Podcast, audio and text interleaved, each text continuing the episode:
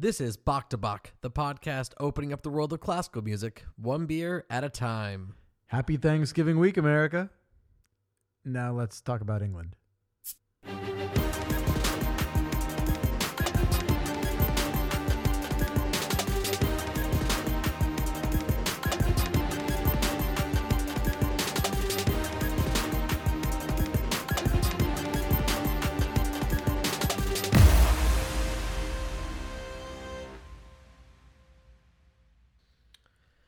So our final episode of November, and it's Thanksgiving week here in the States.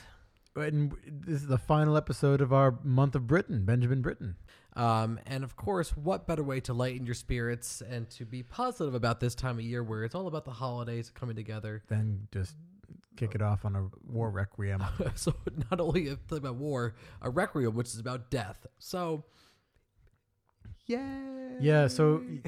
Just prepared to have your spirits lifted, but to be honest, I mean, let's let's fo- this is a monumental work, and it is it is actually really exciting to be ending on it, especially with the history behind it and um, and how personally Britain experienced World War Two, which which was the impetus for this. And just kind of give you some background. Um, so we last week's episode was about the the national anthem of of England, which if in America is the same. Uh, My Country 'Tis of Thee, also known as America. Um, and th- that was his arrangement of that was written in the same year as the War Requiem when it was actually premiered, which was nineteen sixty-two. Um, and we sh- we should just point out that the the the tune, the melody to God Save the Queen is the same as the uh, My, My Country. Country yeah, not the same America. lyrics, but the same melody tune. Um, and that would by an that unknown- would have made us pretty crappy rebels if we had just we're, kept the we're, same words. We're, we're taking your song. Um, uh, that's what America does best. anyway, so anyway, so the War Requiem was actually composed in ni- mainly nineteen sixty-one and then completed in nineteen sixty-two, which is very odd because these are literally polar opposite feeling pieces um, from the National Anthem of England arrangement to this. Um, and But this was uh, performed for the consecration of the new Coventry Cathedral, which was actually a fourteenth century cathedral that was destroyed during World War Two. Um, so just think about all that history and then of this one incredible structure that and just completely just bombed and destroyed uh, in seconds. So it's... Yeah, it was a, just to, for anyone who, if if you've read the history of England or even if you haven't, they they are, if you go look at a map, they're incredibly close to uh, to France and obviously Germany, and the fact that France was occupied by Germany. And if anyone knows any history of the Blitz, it was a it was an amazingly dark time because you were always in danger of, of enormous uh, bombs raining down on your head. Um, just the complete unpredictability of having to run to an air raid shelter um, when you started seeing V two rocket attacks come in. Like, it was, there was an incredible amount of, of destruction rained down upon Britain. In fact, if you look, look at cities like uh, Portsmouth, England, from an aerial view, um, if you ever go and visit there, every now and then in this row of houses, you'll see uh, one or two houses look completely different, look much more modern than a lot of the brick structures around it. Um, but if you go to an aerial view and suddenly start to map where these brick houses were, they are all in a uh, a straight line across the city. And if you draw that line back, it goes to the air bases on the continent. And this is where these planes would take off from. They would take a straight run over the city, drop a load of bombs, demolish a straight line through downtown, and then turn around. So um, still very, very fresh as a memory for people that are still living today in, in England. And what's really interesting about the way he composed this was he actually uh, took uh, a traditional Latin text. So a, let's back up a little bit. A requiem is a Latin-based mass for when someone dies. Um, that is a very traditional thing. Mozart did it. His Requiem is one of the greatest pieces of classical music that's been written to date, even though we're not big Mozart fans. It's absolutely incredible. Um, they are just uh, the Brahms Requiem. There's so many composers who have written these massive works. They are they are nothing light. They're nothing simple. They are always dense in, in both musical and and text. That the text portion of it is what really brings it home, uh, because it's always performed either with a chorus, soloist, things like that. Um, so with the War Requiem, however, he mixed it up with a mix of Latin text throughout, um, and then kind of balancing it out were these uh, extra liturgical poems by uh, Wilfred Owen. Um, and so that were written during World War One, and he kind of used those as a reflection and applied it to what happened in World War Two. Nice use of the word liturgical, by the way. Thank you. Yeah, that was good. Knowledge. Um, Stay in school, kids. For most of the time. Yeah. So um, so it's really just the text alone uh, for these these movements are incredible. I mean, we're not going to play the whole thing because it is an eighty-five minute work. It is humongous.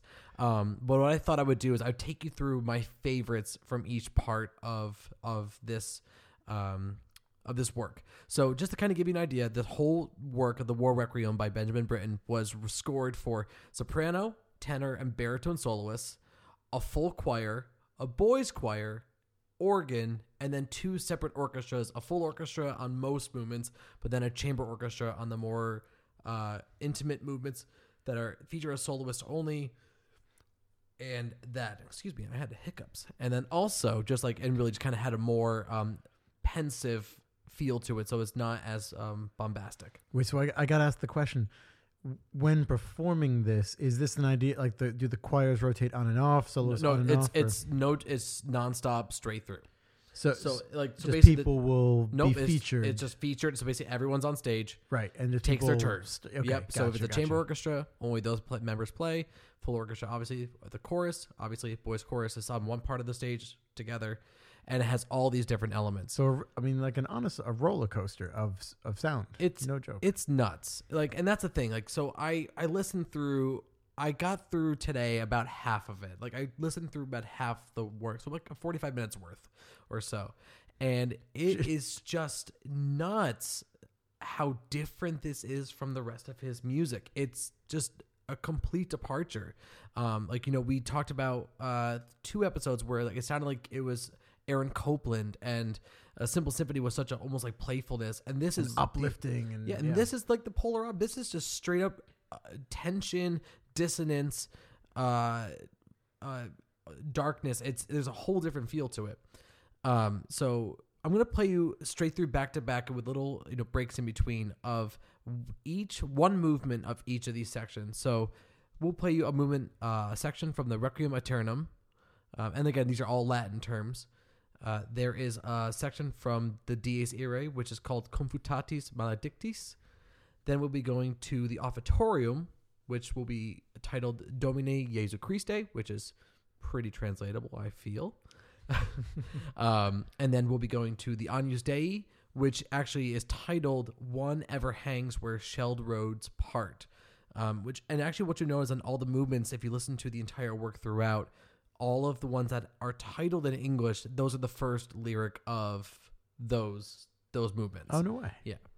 And then... Uh, And then there is the... Oh, sorry, I skipped the Sanctus.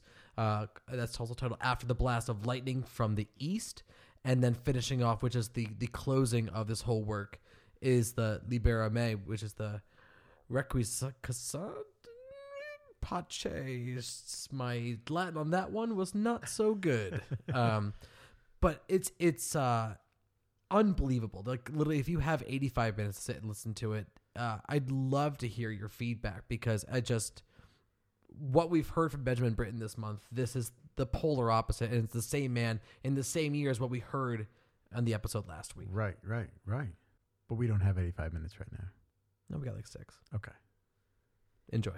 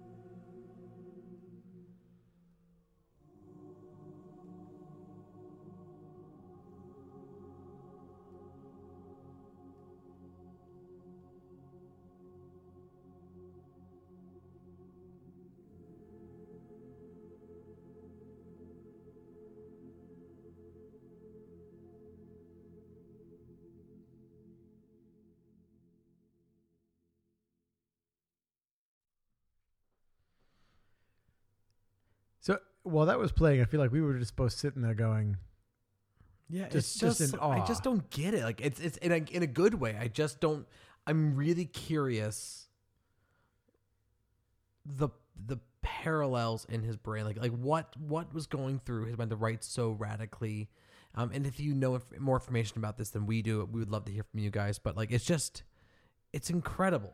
I feel like if you wanted to draw a parallel to a modern day artist, just look at any band that just when you think you know what the next album is going to be, mm-hmm. this comes out. The, the idea that a complete chameleon as far as it's so talented. And I'll, I'll be the first one to raise my hand and say, I didn't even realize how talented Britten was before we did this month. Yeah. And it's, and it's just so um, amazing to see what, you know, within the span of, of forty-five, forty, fifty years of really composing. Actually, no, no, of birth, like living. Like yeah. he just, he put this incredible just repertoire work. And we didn't even dive into um, his work with Shostakovich, his work with like, he did tons of, he wrote for Rostropovich, who is my, really? my cellist, yeah. cello idol. You know, he wrote um, his cello uh, symphony uh, for Rostropovich um, because he premiered these pieces that were strictly only allowed to be performed in Russia by Shostakovich and brought them finally for the first time out of Russia to be performed. And it was just these incredible relationships that this man had that just blow my mind how underrated he is in the classical realm. Who just, and this is my own lack of knowledge, who was he not competing against, but Gilbert who was, Gottfried. Gilbert Gottfried was taking the, the, the, the attention from Jaffa. Anyway, go on. So, but like, who was who was stealing his thunder at that time? Like, why? What? What was it that he wasn't? Oh, actually, I take it back. I mean, it's the sixties, so we're, in all honesty, we're starting to get into rock and roll at this point. Well, yes, but also you got to look at in the classical realm, though. You you are dealing with the strength of Ralph Vaughan Williams. You're looking at Edward Elgar. You you have these. And I'm a huge fan of Elgar, but he. But he was very much known and very much appreciated. But it's not at the time; it's more now. We list, we know his works, and we know we know Simple Symphony a lot. We know God Save the Queen, but his repertoire is just so deep, and we don't go into it enough. Right. I think that's what I always would love to see more of. If more just in depth works of. Just like deep dives into everything Benjamin Britten had to offer as a composer, because he really kind of was. was a trailblazer for the mid nineteen hundreds. Maybe we'll have to do it every November. We'll just come back and do a bit more Britten every year. Okay. That sounds good. So beer. So yeah, no. So, I mean, the beer I'm sipping on, sadly, is not the beer we want to talk about today. Although this one's very good. Yes, but because it wouldn't be a Bach to Bach without some sort of beer. Uh, What's but, it like drinking beer? I've forgotten. Aww. I've forgotten being gluten free. You I've, don't though. You get Omission and all those really cool breweries. I get two. I get two types of beer. That's a load of horse. You know. That's come on. Yeah, I mean, you got you got, you got Ixnay, which we we reviewed on episode four with uh, Griffin Sherry. He reviewed. We didn't have it. No, we got we had Peaks uh, fresh cut. Gosh. Anyway, there's some memory. Let's continue. So uh, we. we when you go looking for a beer that personifies war, um, probably for the best, there's not a lot of choice. So we're happy about that. Um, but we did come across, we it it, it is good. We we actually, okay, so we do have a um, uh, a brewery here in Maine up in Freeport um, called Stars and Stripes Brewing, which is actually, it was built, uh, it was founded, built, and run by by veterans. I don't know why I just said veterans so weird. Hold on, I'm going to say that again. Veterinarians. It's it's it's beer for dogs. And let me so, tell you, it goes down rough. Hey, I'm here all week. Quite good. Um, say that as a as a out out off cut. Um, here in in this Maine, is bark to bark. Sorry, I'm going to keep going down this rabbit hole. Yeah, woof woof, bark bark. Don't you hate it when you don't speak the language? Um, Jesus, no one would get that. We're gonna reference. Do a whole sub podcast of just uh, the, the deep sessions, animal versions of everything we talk about about human beings. B- Bach to Bach B side. Oh, we should do something B side, some kind of anyway. Um, this is going great. The I don't. We, know we, oh no, we do. We do. Um, we're lucky enough to have a uh, brewery here just up the road in Freeport, Maine, called Stars and Stripes Brewing, which is actually, it was founded, uh, built, and run by um, veterans here uh, in Maine, and, and um, do some great brews. Uh, but this particular day, we looked at the, um, we looked across the sea to some beers over uh, across the way. And um, although there there are beers like Bombardier and, and other great brews in England, um, which we have had in the past, but there was one that kind of caught our eye that, that we are now going to actively search for. Um, but it's called the D-Day Golden Ale. And it's actually brewed in Normandy. Uh, it's it's around the corner from Calais.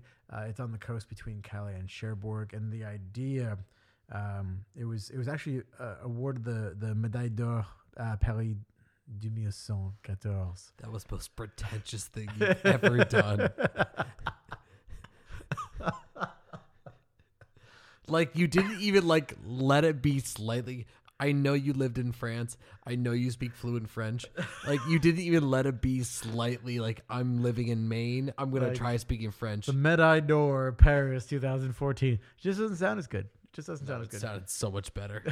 We're not. No, keep going. Oh, no. I can't do that. Welcome to the country pretentious, Dan. No, go on. Tell us about this French beer. So when we were looking at beers for this episode, we ended up stumbling across the um, the D-Day Ale, which is uh, brewed by a guy named Christophe Noyon, um, who is who's brewing just outside of Calais. He's actually th- this brewery is called uh, the translation is um, uh, the Brasserie of the of, of the Two Capes, so Les, Les Deux Caps, um, and the idea is that it's just across the way, so it's just west of Dover, uh, of Calais, looking across the English Channel over at Dover, which is the closest point between the two. Uh, between the two countries. So a little bit uh, east of the Normandy beaches uh, of Omaha and, and um, um, I forget the other names. Nebraska. I, w- I was literally about to say that too. So Nailed t- it. So the brew, uh, the beer we looked at today was called the D-Day Ale. It's actually brewed in France, in a uh, just just west of Calais. Um At a place called, the translation is the the the uh, brasserie of the of the two capes, Les Deux Caps. Um, so it's uh, just to the to the west of Calais. If you look across, the the idea of the two capes is that uh, you're looking across the English Channel at at Dover from Calais. It's the closest point between England and France. Um, and this was brewed by uh, a guy named Christophe Noyon and his and his wife Alexia.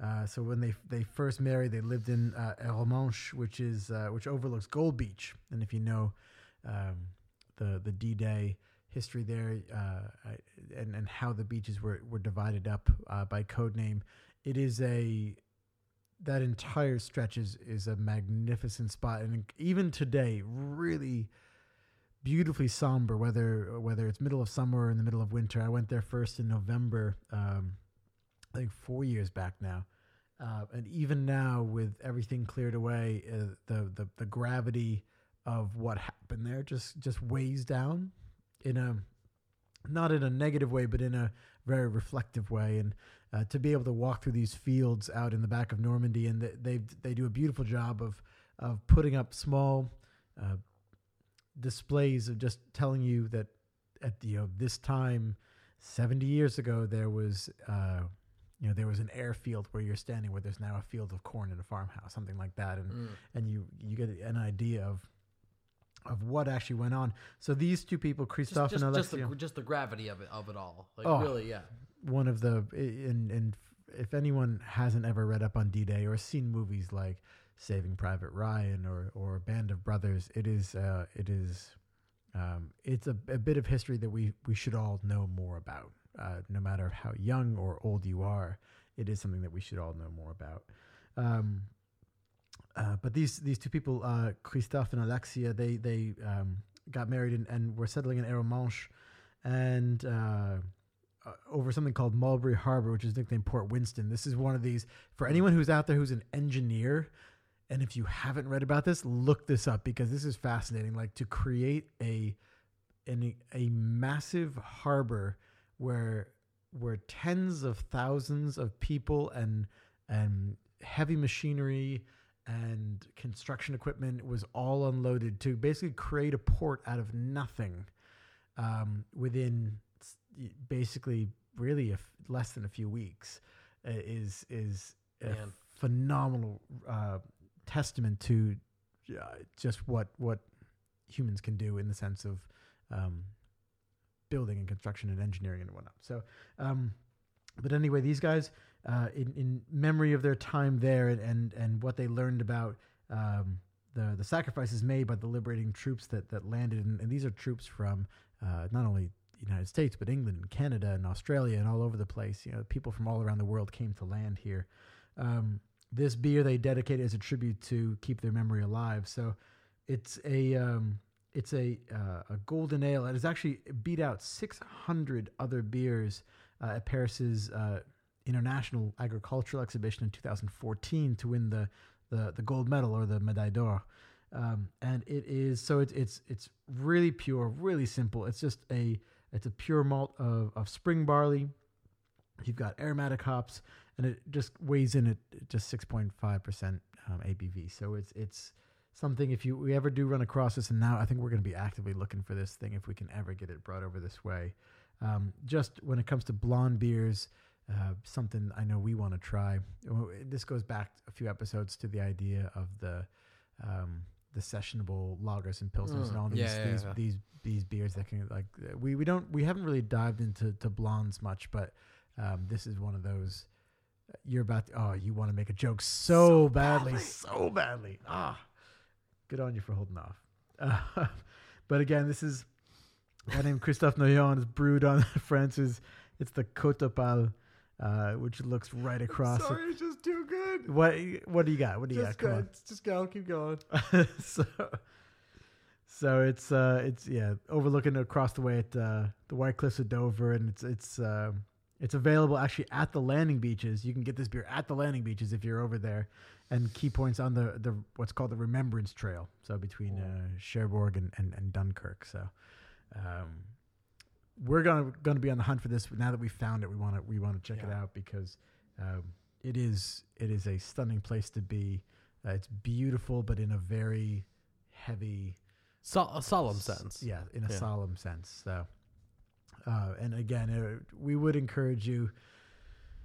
To to go back and listen to, if you can, all of Britain's War Requiem on this one. But it's also like, you know, one thing with this beer is like a lot of our beers have, the breweries have history themselves, like as far as, you know, how they were established, the story behind the brewery. But instead, it's the opposite. It's where the brewery was founded and they put the history on, on the beer itself um, and really tried to not lose sight of such a, a monumental moment in, in history for, for France, especially.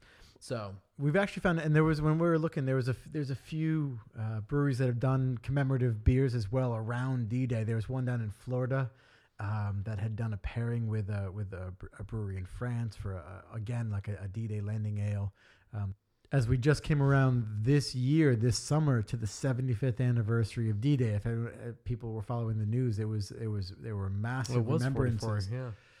massive remembrances to um, to the landing. And again, uh, Britain's Britain's and Kevin, you reminded me of this. Uh, Britain's um, War Requiem wasn't written specifically about D-Day, but as that was the pivotal turning point uh, for World War Two, we thought this was a good point to to bring into the mix.